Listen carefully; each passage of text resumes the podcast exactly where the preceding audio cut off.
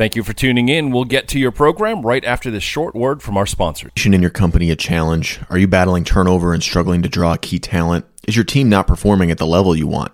Problems present themselves through conflict, miscommunication, creative differences, unclear expectations, and motivational issues. ARC Integrated is here to address these challenges through executive coaching and customized interactive trainings. Create lasting positive change that will improve your bottom line and create a culture that attracts talent and reduces turnover by going to arcintegrated.com. That's arcintegrated.com. What if investing in each other could change the world? I'm Joel Skeen with bizradio.us, and this is the Mindful Marketplace. Welcome back to another edition of the Mindful Marketplace here on Biz Radio US. Glad to have you here and thank you for taking your time with us. I know your time is the most valuable thing that you own. So, and there's a lot of content options out there. So, the fact that you spend any of it here with us, I am grateful for. If this is your first time with us, on this program, we talk to entrepreneurs, advisors, industry leaders, investors, and economic experts who are not only solving a market problem and making a profit, but they're also solving a social problem and making an impact. It's where we learn how to connect our money and our business to our values, our community, and ourselves. Today, I am continuing a really great conversation that I'm having with Max Mintz, who is a, a values based financial advisor with his, his firm Common Interests located in New Jersey, United States of America. And we are going to be talking this. If you didn't listen to the first half of this episode, please go back and do that.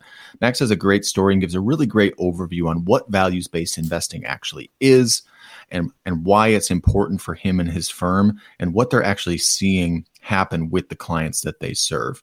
Um, but for this half of the episode, we want to t- dig in a little bit deeper on an article that Max wrote that you wrote. Max, welcome back to the conversation.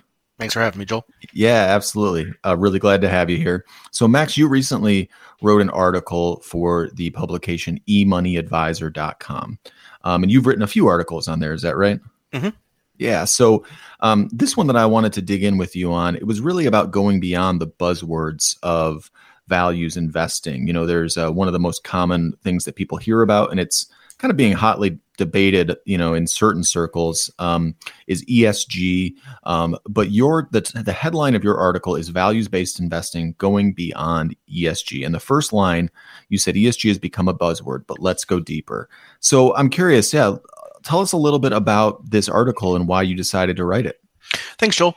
Um, and again, thanks for having me. Um, I think that the um, there's a lot of politicization politicization right now around the term ESG, and um, I wrote this article in part to have uh, to be my part in that debate because I think that um, most of the debate about ESG is missing a really really fundamental point, and um, I think that uh, a lot of it comes down to this idea of um, sort of like we hear a lot about woke investing.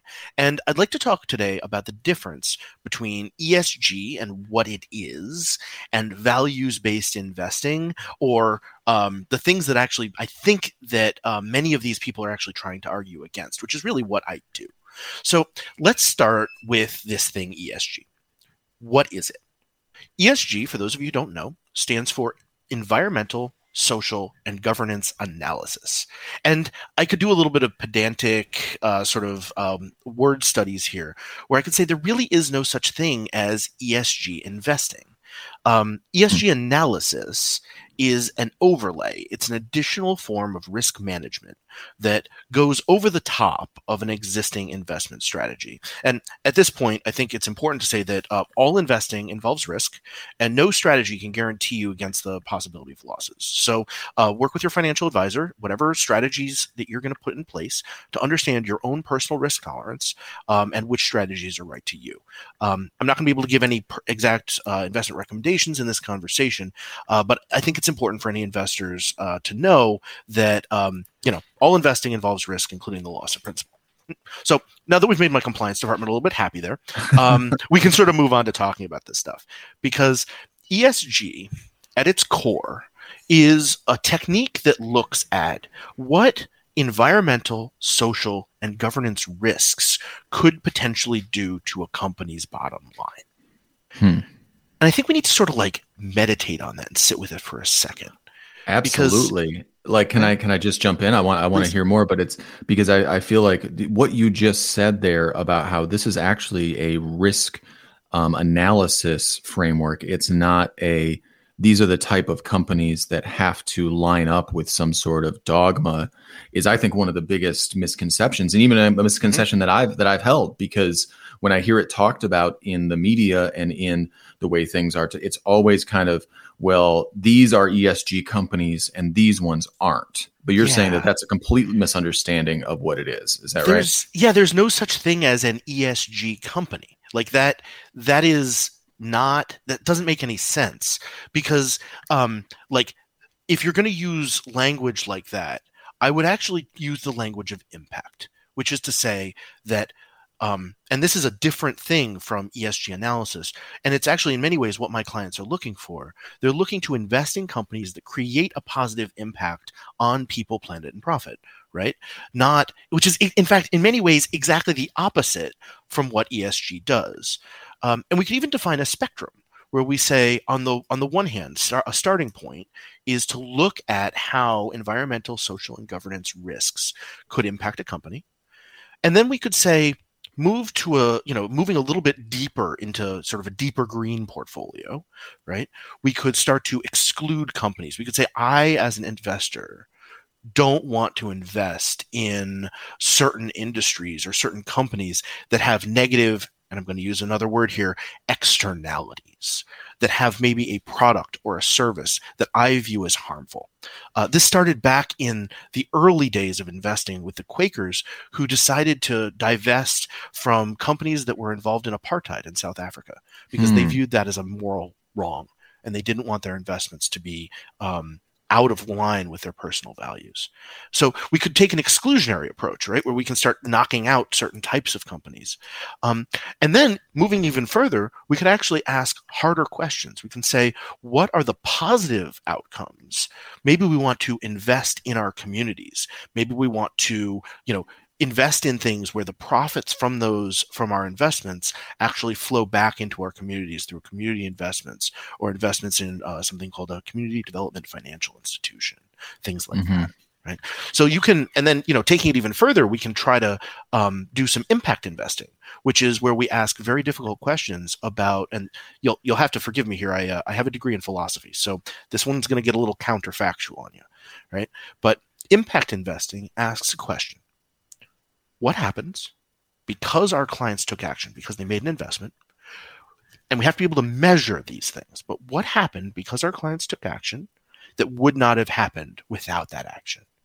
And that definition, which is very, very difficult to uh, to uphold and to actually answer, um, is to me the highest definition of impact. And it's not right for every client, right? Those those investments tend to have different characteristics or risks, and it's really important that we can t- consider them within the context of a client's holistic financial plan if they even want to do that at all.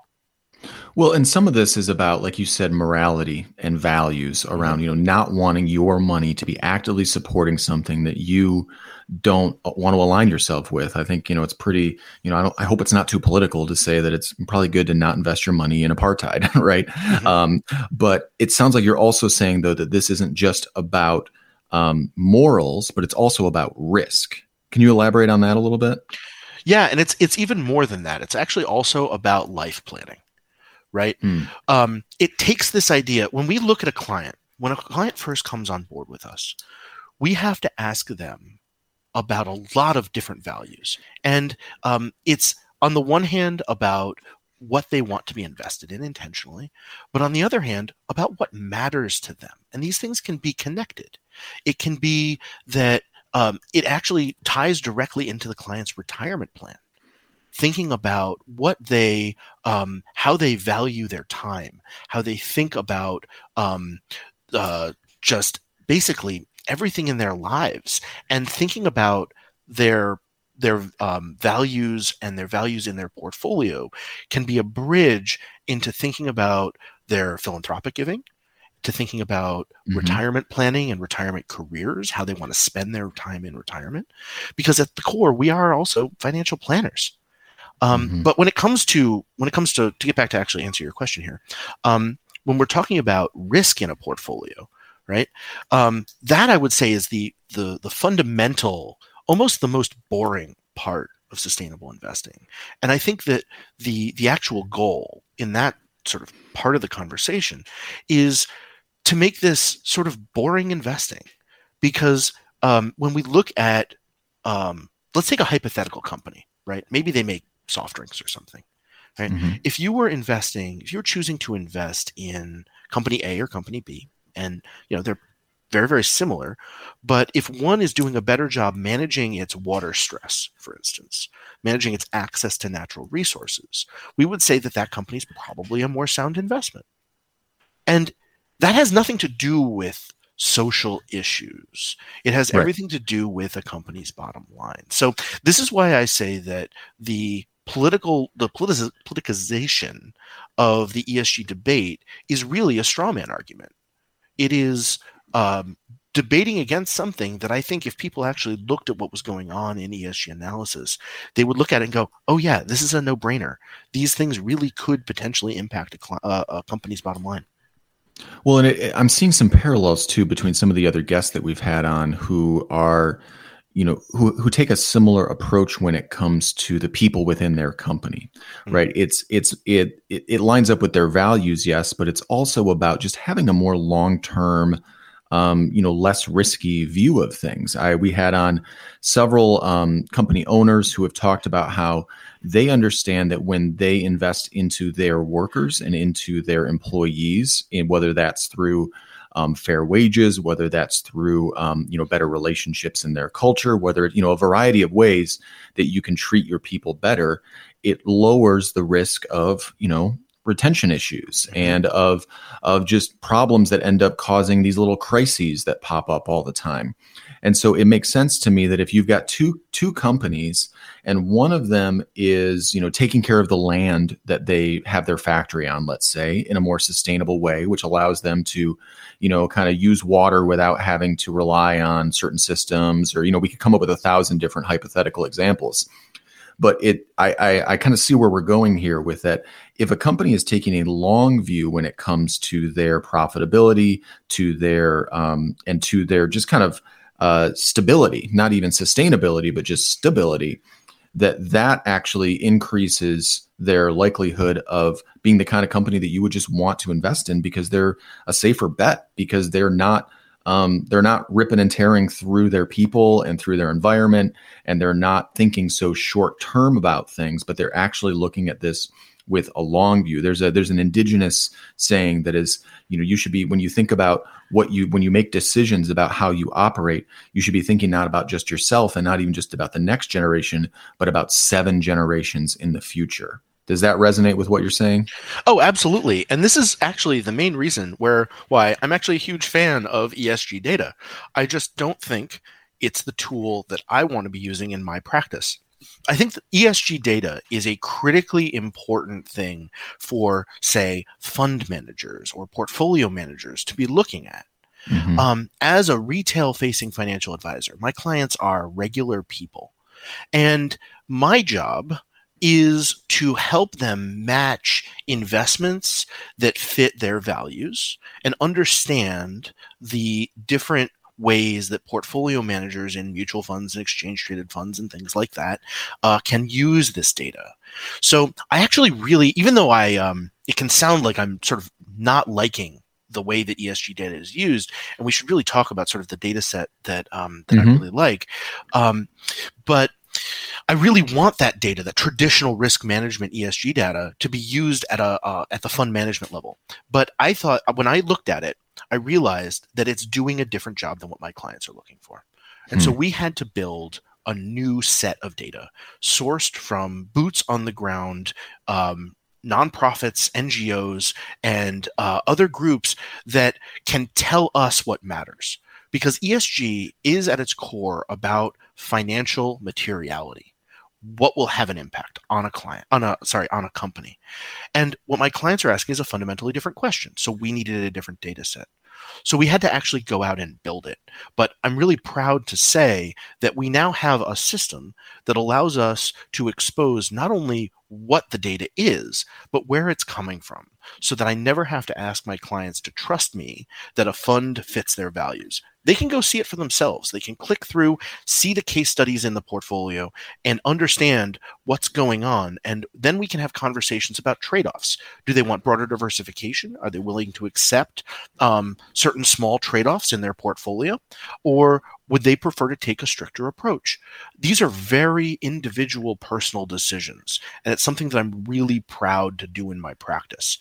Um, if you'd like to see how it works, um, you can actually start with our values questionnaire, which is embedded directly in the article that we've been talking to talking about today. Mm-hmm. Yeah, and you mentioned in the article, and I think that's that's awesome that that resource is there for people to at least you know understand their own values when it comes to investing. Because if you don't understand where you're coming from, how can you communicate that to an advisor, right? Right. right. And you mentioned the the data piece of this. You mentioned the technology piece of this in the article. You also mentioned your partnership with YourStake.org. Mm-hmm. Could you tell us a little bit more about um, how this technology and how important that is when it comes to customizing um, investments for your clients? It's really critical for me. Um, YourStake.org is a great partner, and I've been involved with them um, basically since they started developing this tool. Uh, it it allows us to go right to the heart of the issue, from uh, the onboarding questionnaire, where we help our clients guide guide through a uh, sort of a process where we look at what matters to them so that we can start zeroing in on the data points that are that matter right not every person will care about say their exposure to maybe fur and meat production but my clients mm-hmm. who are vegans absolutely will um, some of my clients will be more um, focused in on social issues of one sort or another. And in, in in the system, we actually have data points that are at odds with each other because some clients will be on one side of an issue and some clients will be on another. Um, as a fiduciary, my job is to put my clients' values ahead of my own. And uh, um, and YourStake allows me to uh, show my clients exactly what they're invested in and then have deeper conversations yep. about their portfolio. Um, there's a great example in the piece uh, about a solar company. Um, you'd think that most of my clients are cool with a solar company in their portfolio, but um, for a client who has expressed an interest to say divest from fossil fuels, we have to have some conversations about things like corporate ownership. There's mm-hmm. a, a widely held uh, solar company uh, in many sustainable portfolios. Please excuse me for not mentioning the name. Uh, that is uh, doing great work, in my opinion, but is owned by an oil company. And one of the mm-hmm. company, one of the conversations that I have with many of my clients is about using this case study, where we we look at this company, we say, okay, well, it is manufacturing solar panels, right? It's helping us convert to a lower carbon economy, right, to a greener economy from a browner economy. But because the um, profits from that company flow up to its corporate parent, which is kind of a nasty uh, oil company that's been involved in some pretty bad, uh, in my opinion, uh, public policy issues. Um, some of my clients have actually rejected having that company in their portfolios. Right. And that tells me a lot about the investor that I'm working with. Um, that we, we start with the investment strategy and we end up applying that even deeper into their financial and life planning. Yeah, and and I uh, I want to say something you might not even be able to, but is that you know it, it, when I hear so many people who are kind of having a reactionary against impact investing, values based investing, ESG, whatever the thing is, it's interesting that a lot of times when you look at who owns the media company that they are out of, it's owned by fracking billionaires or by mm-hmm. other fossil fuel billionaires. And so just, you know, be aware of that when you're hearing this is that it's important to look not just at the person that you're listening to, but also at who's paying the person that you're listening to. I did have a question for you though on you um I'm curious because I'm sure that there's a there's someone out there who's listening to this who's a financial professional themselves. Maybe they're an advisor, maybe they're maybe they're thinking about getting into financial services, but they could view it as kind of an icky business, or maybe they they don't like business as usual the way that they're doing it. What advice would you have for a financial professional who's looking to incorporate values based investing into their practice and deepen their client relationships? Ooh, I think that there is not one right way to do this. Um, I became successful when I started leaning into my own intellectual curiosity. And uh, when I understood that not every person will agree with me. Uh, that there are enough people out there, and if you, the listener, are one of them, then I would love to talk to you, uh, who who think the way I do, who are interested in aligning their portfolios with their personal values, and who want to go a little bit deeper. But there's not one right way to make this happen. Um, to the person who's uh, considering incorporating values based uh, techniques into their practice, I think the first step is simply to ask the question, hmm. to look at what's going on right now, and to be open with yourself and with your clients, if you have clients, that this is something that you'd be interested in pursuing, and just listen. Just ask them what they think. And I think you'll be very surprised. That's hmm. how we started. We asked our clients, we asked them what mattered to them uh, we used a, we had to find a framework to make it all relatively easy, and we landed on the United Nations Sustainable Development Goals, which you can see on our website. They're a free resource from the United Nations uh, that is very easy to, for people to um, to get their head around, to understand, uh, and we also had to do a certain amount of work around strategic framing to help our clients uh, to sort of avoid the swamp of negative cultural values that can sometimes come with these conversations. Yeah. I want to I want to end on this this thought. So earlier I mentioned, you know, doing things for the future generations. What what impact do you really see if you can dream for just the 1 minute we've got left here? but if you can dream for a second about what do you think that what kind of impact do you think values-based investing can have on future generations? Well, I think the biggest most important thing it can uh, impact it can have on the people that are using it is to bring in people who have been disillusioned by the financial services sector and to help them make a plan. Because if you're not, if you don't trust your investments, if you don't understand them, it can be very, very scary. And my hope is that these techniques can take some of that fear out of that process to help people understand that their investments can be a beneficial force or at the bare minimum a neutral force on the world. Hmm, absolutely, man. I love it. Thanks so much for having you for being on here today. I, I wish we could do this as a three or four part episode. Maybe we'll have you back soon to keep digging in on this. Um, thank you to Max Mintz. You can um, connect with him and his um, and his group by googling Max Mintz and um, E Money Advisor to read his article. Um, and yeah, thank you so much for being on here today. And remember to listen to the other shows here on Biz Radio US and wherever you get your podcast. Make sure to subscribe, make sure to leave a review and leave a five star rating. That really is the best way, if you think we're worth the five stars, uh, um, that you can share with what we're doing and help me spread the message of what people like Max and all the other guests we have on here are doing. So thank you so much for your time, Max. Thank you so much for your time, the listener.